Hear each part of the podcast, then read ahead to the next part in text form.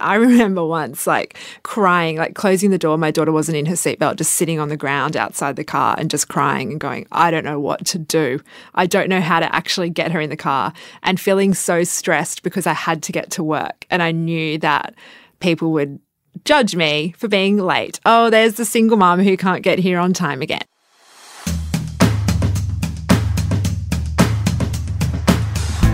Julia Hasche didn't expect to be a single mum, but after her relationship ended three months after giving birth, that's exactly the situation she found herself in. Welcome to Navigating Parenthood, brought to you by HCF. I'm Gretchen Miller, and we'll be speaking to Julia about the joys and challenges along the way, as well as her advice for other single parents. And joining us too in just a moment is Elisabeth Shaw, who's a clinical and counselling psychologist and also the CEO of Relationships Australia New South Wales branch. But before we get into the show, some necessary information to remind you that this podcast, of course, contains general information and shouldn't be relied on as advice about your situation.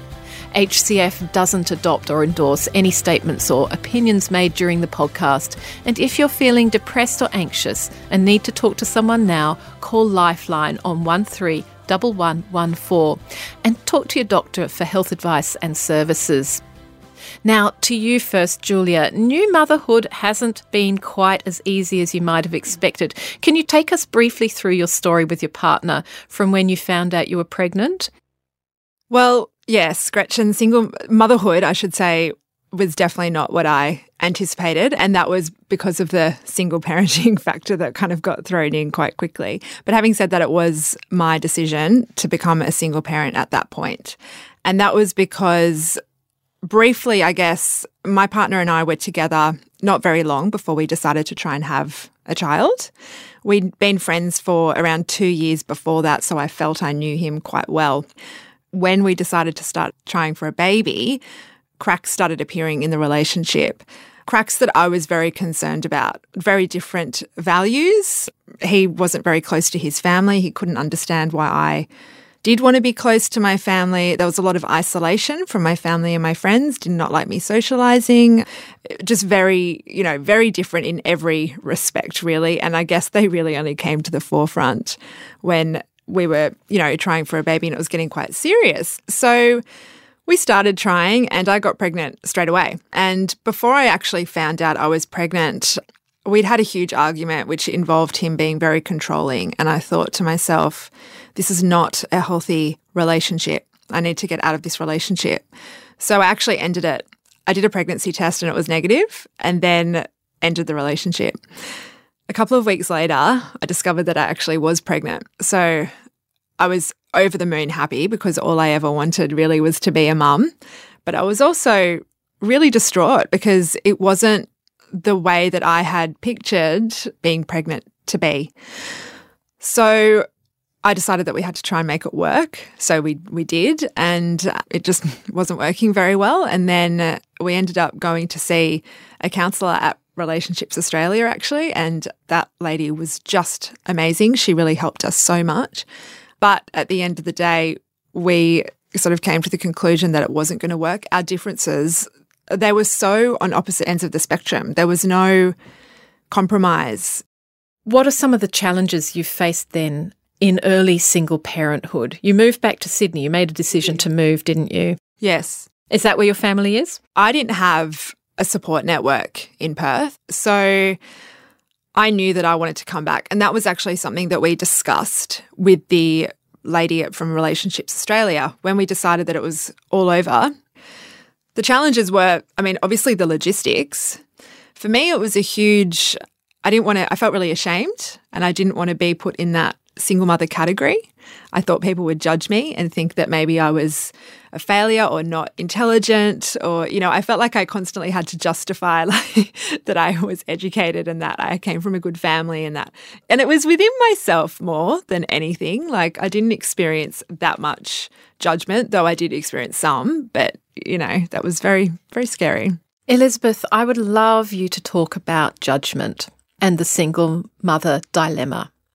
So, on the one level is acceptance, but it's amazing that um, there are certainly communities, individual classes, individual neighbourhoods or families where there's been no divorce or separation at all. So I've I've had clients who said there's no parent in my child's class who's separated except for me. So I think we also have to assume that pervasiveness is quite useful in that it takes some stigma out of it, but it's not so common that we can assume everybody has a good support network and is feeling okay about their situation. I think too, when you've grown up in a family where your goal was to have a good, strong relationship and to have a two parent family, then I've, I've certainly worked with people people who, as you have said, feel very, very badly about being in that position and feel shame. And even though it's not fair or reasonable, they do feel great shame about their situation. Both of you have talked about support networks. Elisabeth, it seems to me that the support network is everything. Look, it absolutely is. And this year is uh, Relationships Australia's 70th anniversary, and we did a big study into loneliness. And interestingly, a lot of people have the idea that if you're lonely, you're sort of elderly, your partner's died, and that's what we all have to expect, you know. But what it showed is that one of the high groups experiencing loneliness is single parents, and in fact, in particular, single fathers. And I think that's very very interesting in light of our conversation because for many single parents who are just trying to hold down a job or um, study and be there to be enough for two parents. There's very little time left for a social life. There may not be money for a social life. If you don't have family around you, you don't have babysitting. For many of my clients, just getting to the gym feels like a success. Some have said, look, I never wanted to leave my children at home at this age, but if I don't leave them for one hour to get to the local yoga class, I'm not going out at all. And th- those are real moral tensions about not always being able to be the parent you want to be in order to save yourself. So I think I think it's very important to look at um, what can be a lot of suffering for single parents who may not be surrounded by support and care. We might get to that aspect of socialising later on. Now, one of the other really big issues for single mums is the aspect of wanting the child to have a relationship with the partner or the ex partner. Did you feel that pressure? I feel very strongly that my daughter should have a solid relationship with both her mum and dad. And I didn't want her to be disadvantaged in that relationship that she had with her dad just because he and I were no longer together. I felt like I put a lot of effort into nurturing that relationship. He didn't come to the party, but then I got blamed for alienating our child from him. Elisabeth, I imagine that this is one of the big difficulties for single parents to navigate? Look, absolutely. And of course, um, what often gets played out is the resentments over the relationship ending. So even if you have an agreement, it, it, that whole narrative about, well, you walked out, so you know, dot, dot, dot, you should do the lion's share of everything from then on. So I guess, as you say, you do it for your child. And a lot of the research does say that if there is another parent to, on the scene, not everybody has another parent around, but if there is, then it is in their best interest to have a relationship with both. And so you, of course, do do it for the child. And ultimately, it is in service of your children if their life can be uh, not impacted by it.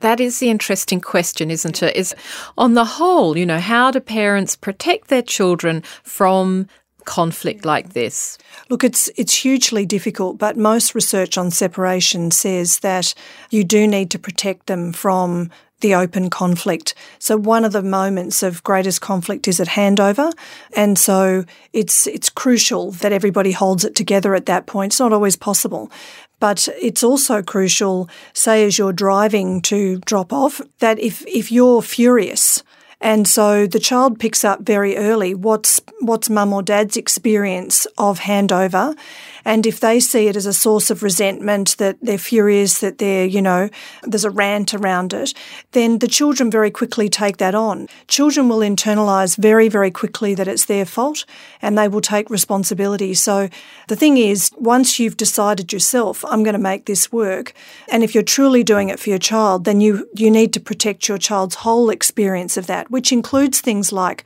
I want you to have a great time. How did you go? Did you have a great time? What did you do? And look pleased about it.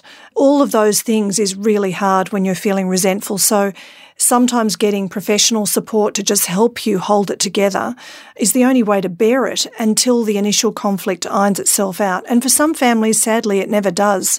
But for many, as the years move on, you can get to a better place with it. Well, I agree with everything that you were saying, Elisabeth. One of the best things that I learnt was that, firstly, look at it like a business relationship. Just don't ask personal questions. Don't rehash the past. I found that we were just organ- fighting over the same things over and over again. The outcome wasn't going to change. You need two people to argue, you know, so if you have one person who can step out of it and not get so emotionally involved, it's already a lot calmer. Yeah, just to add to that, I think that's true. Children work out very quickly where there's unfairness and injustice. So as long as there's not abuse, if it's meanness, then of course your daughter in another couple of years will probably just be saying, I just don't like how dad behaves. She'll either take him on about it or she will not want to see him for that reason. This is Navigating Parenthood, the podcast which is all about you, brought to you by HCF. We'd love to hear what you think about the show, so leave us a review wherever you're listening and tell your friends to check us out too. We'll be back in just a moment. Life's full of little bumps, some you can plan for, some you can't. That's why HCF created My Family Packages with flexible extras so you control how you spend on the services you need the most. Visit hcf.com.au today. Waiting periods of up to 12 months apply. Julia, how do you make parenthood work with just one of you, with one pair of hands? So for me, I also found that one of the best things that helped me was connecting with as many other single mums as I possibly could, local around me, because we are all in the same boat. So I've got some friends now, really good friends, who are in the same situation as me in that they have their children 90% or more of the time. And we really lean on each other. I wonder if any of the single mothers in your network have done something like move in together. Yes. So there's house sharing is a great option, I think. My neighbour used to be a single parent and we had a interconnecting door. So even though we weren't living in the same townhouse, it was amazing because her kids were a bit older, like, you know, they were teenagers and she would go out to the shops and say, Julia, can you just call in and make sure they've had their dinner and I'd be like, guys, have you had your dinner? And they'd say, yes. And I'd go, great, go and have a shower, you know, and meanwhile, I can still look after my daughter in my home. it's wonderful. Like it's, it's so good. And you've also got the emotional support as well. And, you know, that goes back to the loneliness, I guess, that can help with that too. One of the other really tricky issues for single parents, I think, is the financial. Most single parents have to go to work they need an income. And then, like we were saying, there's the guilt. So you do have that guilt. Logistics are very difficult. I know for me, I struggled a lot. I had to drop my daughter to daycare. Sometimes I was late to work. I would get disapproving looks. You know, this was sometimes in stages where my daughter wouldn't get in the car. You know, when they go really stiff and you're like, get in the car and you can't, yeah, you just can't bend them in. And I remember once like crying, like closing the door. My daughter wasn't in her seatbelt, just sitting on the ground outside the car and just crying and going, I don't know what to do. I don't know how to actually get her in the car and feeling so stressed because I had to get to work. And I knew that people would judge me for being late. Oh, there's the single mom who can't get here on time again, you know? So it was a lot of pressure for me. And then you know, leaving work at five, I was always still the, the first one out, even though they were our official working hours. And then the last one back to daycare. And then, oh, there's Julia, you know, single mum running late to daycare. It was just, I could never, I felt like I was constantly chasing my tail and it was really difficult. But you don't have a choice. You have to make an income. Look, it's it's incredibly hard going when they're thrown into the uh, position of being single parents. And I agree with your comments earlier, Julia, that people talk very glibly about it's too easy to get out of a relationship. I've I've never worked with people who've done anything other than struggle and and desperately wish it wasn't the case. And so I think then uh, I know people that have returned to work and had to take whatever they can, which might mean being lower paid. And of course, for any working parent. It only really works if your children are well. You know, generally they're not having, they have no disability. They, you know, that you have decent childcare that can be flexible. If everything works, then you can get to work. And if it doesn't work and you can call on another parent or family member, you've got that backup. But with a single parent, there's often nowhere to hide. Can I ask you, Julia, with your blog? So you started a blog in your own business and you mentor other single parents. What is, do you think, the biggest issue for those single mums? There's a lot. Yeah, there's a list, There's isn't a- there? Yeah, there's a lot. I mean, I think one of the hardest things is the feeling that every day is just the same and you're running on a hamster wheel and you're like, is this going to get better? You're dealing with your ex. You're constantly stressing about money. The kids are can be really difficult and challenging sometimes, and you just feel like, is this going to end? Like, how is this going to get better? You know, I think a lot a lot of us tend to get that kind of victim mentality, and it doesn't have to be that way. But it's hard. I mean, let's acknowledge that Yeah. it doesn't have to be that way, but it's fairly acceptable to feel like a victim. Elisabeth, if you're feeling like a victim, what do you do?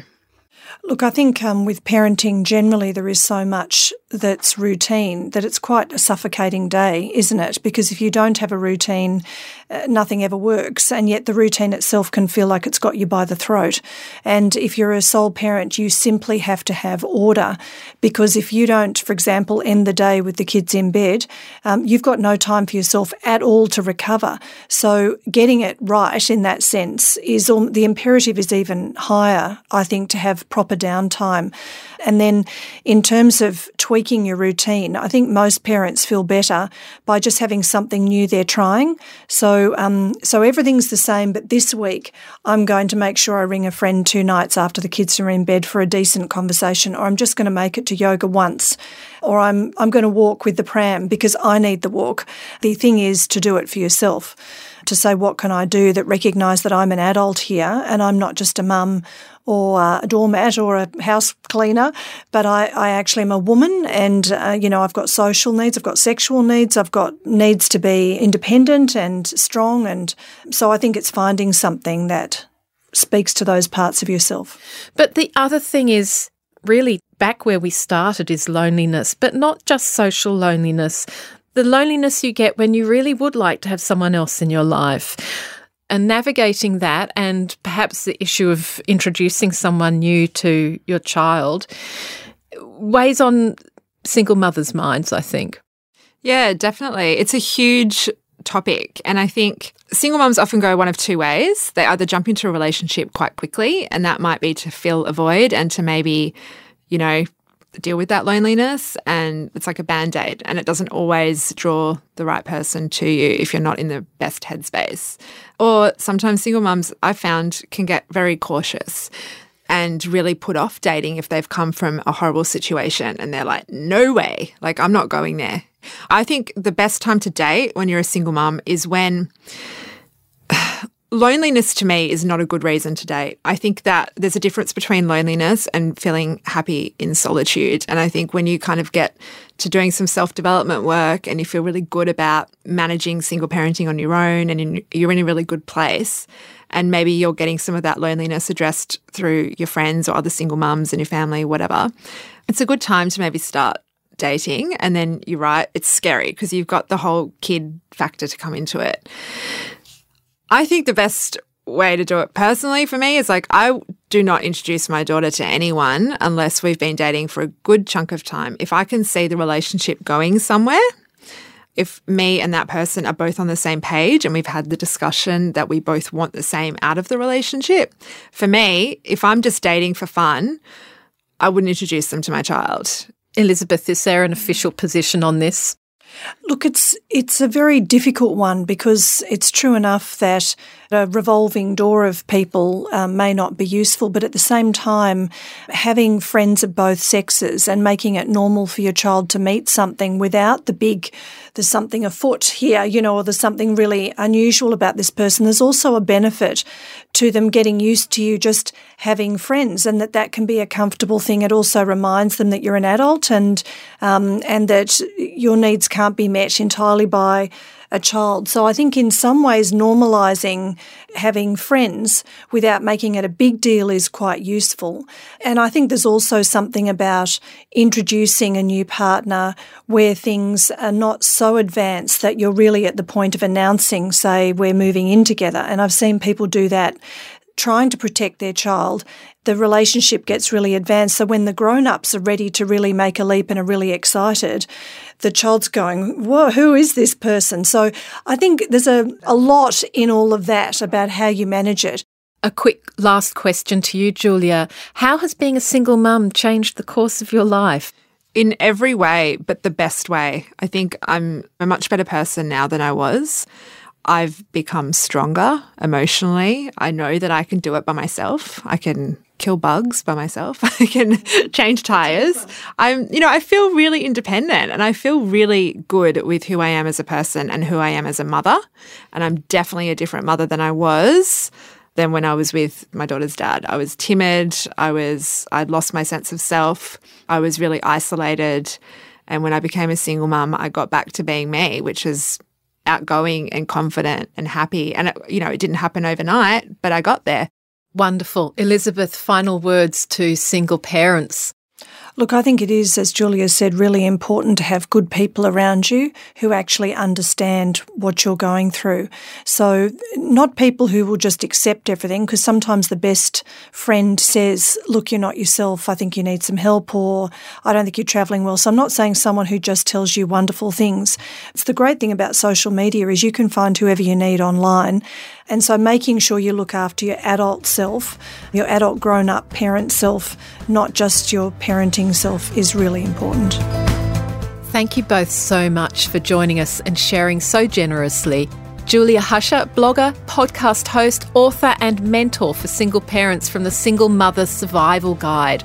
And you'll find links to all the things that Julia does in our show notes. And Elisabeth Shaw, clinical and counselling psychologist and CEO of Relationships Australia's New South Wales branch. Thank you so much for your words of wisdom. Listeners, if today's content has left you feeling anxious and you need to speak to someone now, do call Lifeline on 131114.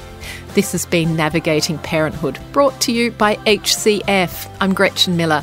Do share us with your friends. Leave a review on your favourite podcast app. We love to hear from you. See you next time.